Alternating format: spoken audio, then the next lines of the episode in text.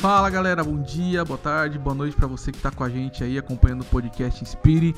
Muito legal ter você com a gente aqui, aprendendo junto, conhecendo um pouco mais a vida do apóstolo Paulo. E hoje é, a gente vai encerrar essa série de estudos desse podcast é, com a aplicação de todos os ensinamentos que o apóstolo Paulo deixou pra gente. E eu tô aqui com o pastor Guto que vai me ajudar a fazer isso aí. Pastor, muito obrigado por estar com a gente mais uma vez. E agora a palavra é estar com o Senhor. Legal. É, bom dia, boa tarde, boa noite, né? Pra galera toda que tem nos ouvido aí esses dias. E nós vamos falar um pouquinho é, hoje sobre os aspectos doutrinários, né? Que Paulo nos deixou em suas cartas e que são relevantes, né? Para nossa é, vida é, de crentes que somos, né? E como nós entendemos a palavra de Deus né, em vários sentidos. E o apóstolo Paulo eh, deixou dois terços do Novo Testamento escrito, né, então é muito relevante tudo que ele escreveu e a maneira como isso implica em nossas doutrinas.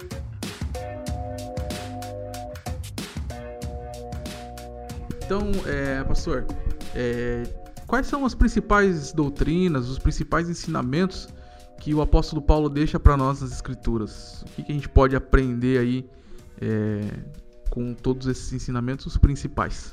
É, então, Eric, nós podemos aprender, é, tem muitas doutrinas, né? A gente elencou aqui algumas mais principais e não dá para falar de todas, mas algumas eu, eu entendo que é relevante a gente falar aqui nesse podcast. Por exemplo, sobre a soberania de Deus, no aspecto salvífico, né? De rejeição de Israel, né, daquele povo que é, renunciou o Cristo e que, na verdade, Deus se mostra soberano quando ele escolhe aqueles que ele determinou na eternidade salvar por seu grande amor. Foi uma escolha na eternidade. E isso se remete à soberania de Deus, porque Deus escolhe a quem ele quer, a quem lhe apraz. Então não há não há um aspecto humano nessa escolha. Ah, eu eu tenho, eu sou faço boas obras, eu sou bonzinho, então eu eu tenho a salvação porque por causa dos meus méritos. Não, isso tem a ver com a soberania de Deus em escolher os seus filhos e amá-los na eternidade antes da fundação do mundo. Também um outro aspecto que Paulo trata, é, por exemplo, em Atos 17, quando ele vai falar do Deus Criador aos atenienses, né? Porque é, nele vivemos, existimos e nos movemos. Paulo trata do Deus que criou é, todos nós também, que nos formou a partir de uma criação, de, de Adão. Então nós somos criados a partir de Adão e ele reforça isso aos atenienses sobre o Deus Criador. E também a doutrina da salvação pela graça, né? É, Efésios 2,8 é um texto bastante conhecido. Pela graça sois salvos, mediante a fé, isso não vem de vós, é dom de Deus. Então não há nenhum mérito do ser humano na salvação. Todo mérito ele atribui a Cristo na sua morte e ressurreição. E nós somos salvos tão somente pela graça, é um favor imerecido. E essa é uma doutrina clássica que Paulo trata. Também a justificação pela fé. Né? É, o justo viverá pela fé. É, nenhuma condenação há para aqueles que estão em Cristo Jesus. Somos justificados pela fé. Então, nós somos é, justificados na justiça de Cristo. E a nossa fé é baseada naquilo que Cristo fez, não naquilo que nós fazemos. Também o arrependimento, né, que a doutrina é trazida junto, e Paulo é, pregava isso, por exemplo, para o rei Agripa, lá em Atos 26, ele ele prega e diz que todos nós temos que apresentar obras de arrependimento. Então, o arrependimento está dentro da pregação dos apóstolos. E na pregação eles então reforçavam isso, que nós devemos nos arrepender dos nossos pecados e crer em Jesus. Também a doutrina da eleição, né? Isso está lá em Atos capítulo 9, do verso 15 a 18, e eu gosto muito desse texto. Gostaria até de ler porque diz assim: Pois ele diz a Moisés: Terei misericórdia de quem me aprover ter misericórdia, e compadecer-me-ei de quem me aprover ter compaixão. Então veja que é Deus quem escolhe Né? E Jesus disse: Não fosse vós que escolheste a mim, eu vos escolhi a vós outros para que vades e deis fruto. Então a escolha é de Deus. E aí entra dentro do aspecto soberano que nós já falamos. Também sobre a evangelização né, e, e o realizar da obra missionária. Paulo trata essa questão é, de uma forma é, esplendorosa. É, observar a vida do apóstolo, as suas viagens, o seu jeito de evangelizar, né? passando pelas sinagogas, nas praças, em qualquer lugar Paulo evangelizava e falava do Cristo. A sua mensagem tinha um conteúdo principal que era Cristo. E também a obra missionária, todo esse planejamento, toda essa maneira de alcançar as nações. Paulo eh, nos deixa aqui doutrinas muito especiais para a obra missionária também. E com relação ao oficialato nas igrejas, né, que tem a ver com doutrina, né, a questão dos homens assumirem as funções do presbiterato, diaconato, e onde ele passava, ele deixava né, essa liderança estabelecida. E também as orientações às famílias, aos servos e servas, né? Efésios capítulo 5 nos traz lá uma, uma o sujeitai-vos uns aos outros, né? Então são doutrinas que nos ajudam a viver a nossa vida cristã. E isso, é, Paulo deixou uma contribuição relevante para a igreja. E é importante a gente ressaltar essa questão do oficialato nas igrejas, né? A gente vê é, a nossa realidade aqui na nossa região e a gente, por aqui, aquilo que a gente já conhece, é a quantidade de jovens oficiais, né? É, esse número poderia ser maior. Nós poderíamos ter mais jovens diáconos. Nós poderíamos ter também mais jovens presbíteros. Né? E aí a gente vê a necessidade do jovem se aprofundar, a necessidade do jovem buscar mais o conhecimento da palavra, estudar essas doutrinas, conhecer e viver essas doutrinas. Né? Sim, sim. Timóteo era um jovem, né? A gente precisa ressaltar isso. E mas era um jovem capacitado. A questão hoje é que nós precisamos é, que os jovens tenham uma formação bíblica, teológica, para poder assumir o presbiterato ou diaconato, né? Então não é questão de idade, é questão de capacitação, né? De, de homens que se aprofundem nas escrituras e possam assumir essas funções. Então é maturidade espiritual, né? Então essa é a questão. É isso aí. Então fica um recado para nós homens, né? É, leiam a Bíblia, se aprofundem no conhecimento aí das escrituras para não só desenvolver o seu oficialato na igreja, né, mas você também ser homem dentro da sua casa, sacerdote dentro do seu lar. É, e ah, isso passa pela educação, né, pela formação que o apóstolo Paulo teve, né, na sua adolescência, juventude. Então estamos falando de uma coisa que nós já falamos no primeiro podcast sobre a formação, né? Então eh, passa por isso, né? Então não adianta a gente assumir funções dentro da igreja sem ter essa formação antes.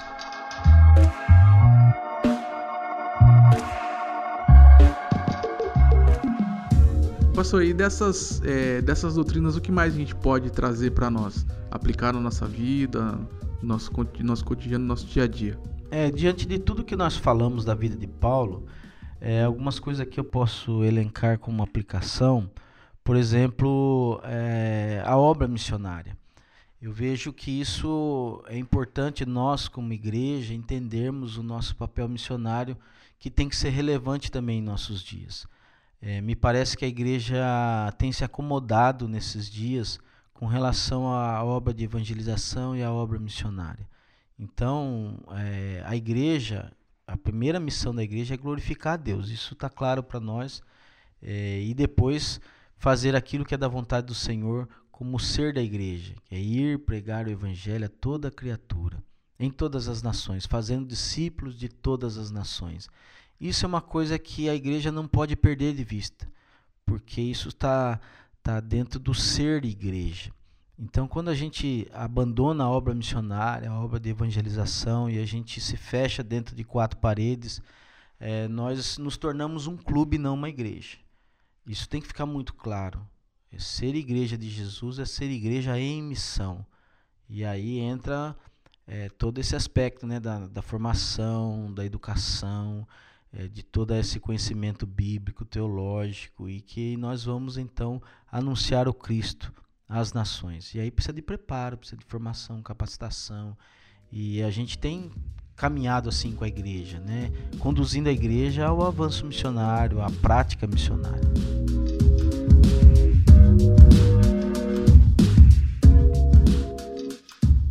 É, também um outro aspecto que nós podemos pensar aqui numa aplicação, é, olhando para a vida de Paulo, é a questão do isolamento social, né? Que estamos vivendo agora em época de coronavírus. E o apóstolo Paulo também ficou isolado, preso em Roma. E só que ali ele estava é, sendo atuante como, como igreja. Ele estava pregando o evangelho aos soldados romanos, ele estava escrevendo cartas, que era a forma de se comunicar na época. E hoje nós temos tanta tecnologia, né, tanta maneira de comunicar, como esse podcast né, é uma maneira de comunicar o evangelho. Então Paulo usava dos recursos que ele tinha na época. E, portanto, isolamento social não pode é, ser estagnação da igreja que é uma coisa que nós não podemos esquecer. É, nós estamos vivendo uma condição que nem ninguém da nossa geração, nem os mais idosos viveram e nós estamos vivendo, e que isso está trazendo uma, um impacto na vida da igreja que alguns ficaram assim paralisados. Mas a igreja não pode ficar paralisada. Ela precisa, né, lógico, aquele primeiro choque, né, da gente ter que ficar isolado. Todo mundo acho que teve isso aí, né?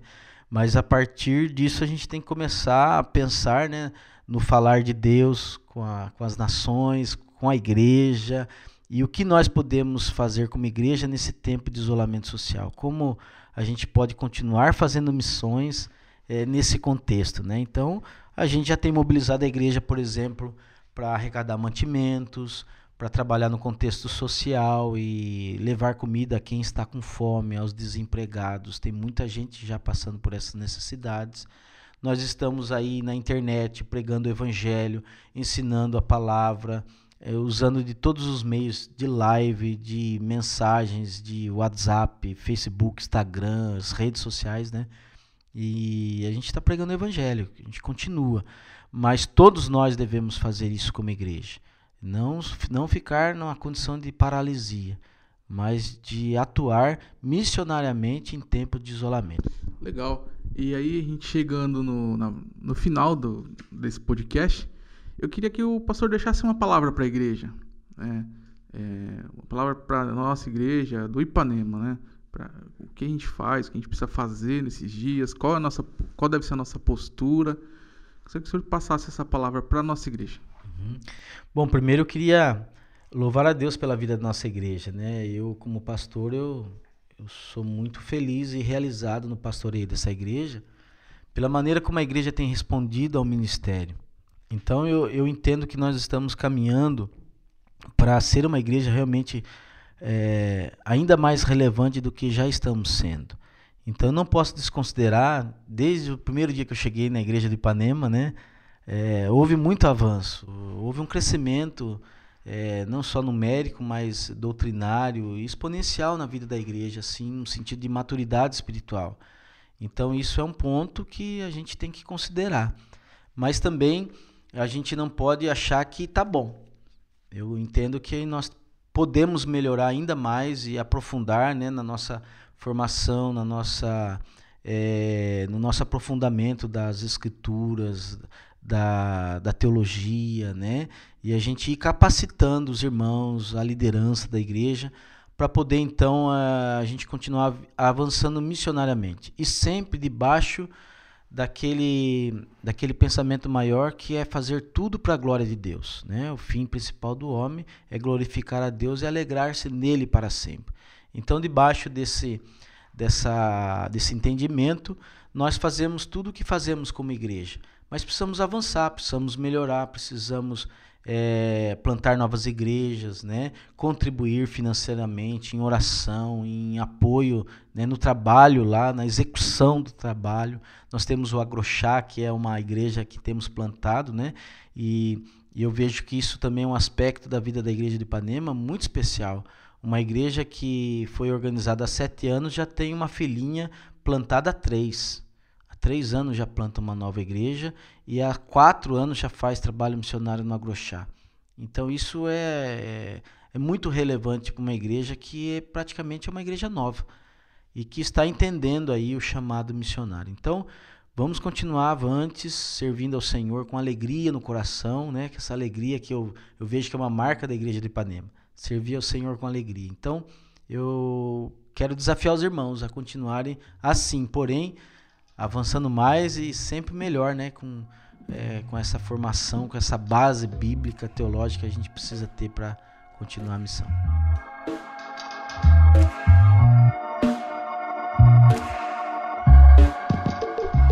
É isso aí, galera. Nós chegamos ao término é, dessa série de podcasts sobre a vida do apóstolo Paulo. É, eu agradeço ao pastor que esteve com a gente aqui durante esses episódios. É, semana que vem a gente volta né, com novos, novos podcasts, novos assuntos. Né? E para a gente encerrar, eu queria deixar uma pergunta, queria fazer uma pergunta ao pastor. É, pastor, diante de tudo isso que a gente falou, diante de tudo que a gente trocou uma ideia aqui, quem foi o apóstolo Paulo? Bem, o apóstolo Paulo para mim foi alguém chamado por Deus, que se comprometeu com a sua vida integralmente é, no reino de Deus. Alguém que viveu para a glória do Senhor e que pôde expressar naqueles, naquele texto da palavra que diz: Para mim o viver é Cristo e o morrer é lucro. É, eu gostaria muito de chegar nesse nível, né, para dizer essas palavras e afirmar com tanta com tanta sabedoria e com tanto envolvimento prático de vida que ele teve e que me inspira a viver hoje esse comprometimento com o Evangelho e com o Reino. Que bênção, gente. Muito obrigado, Rev, pela participação, pelo apoio aí. É, que Deus nos abençoe nesses dias de isolamento, nesses dias de coronavírus. E é você que está ouvindo a gente, muito obrigado aí pela paciência, né? É, obrigado por estar junto com a gente. A gente espera que, isso, é, que tudo isso tenha acrescentado alguma coisa na sua vida. É isso aí, galera. Deus abençoe. Um grande abraço a todos e vamos continuar firmes aí na luta pela fé evangélica. Até o próximo podcast Spirit. Fique com Deus e um grande abraço nosso aqui para vocês. Deus abençoe.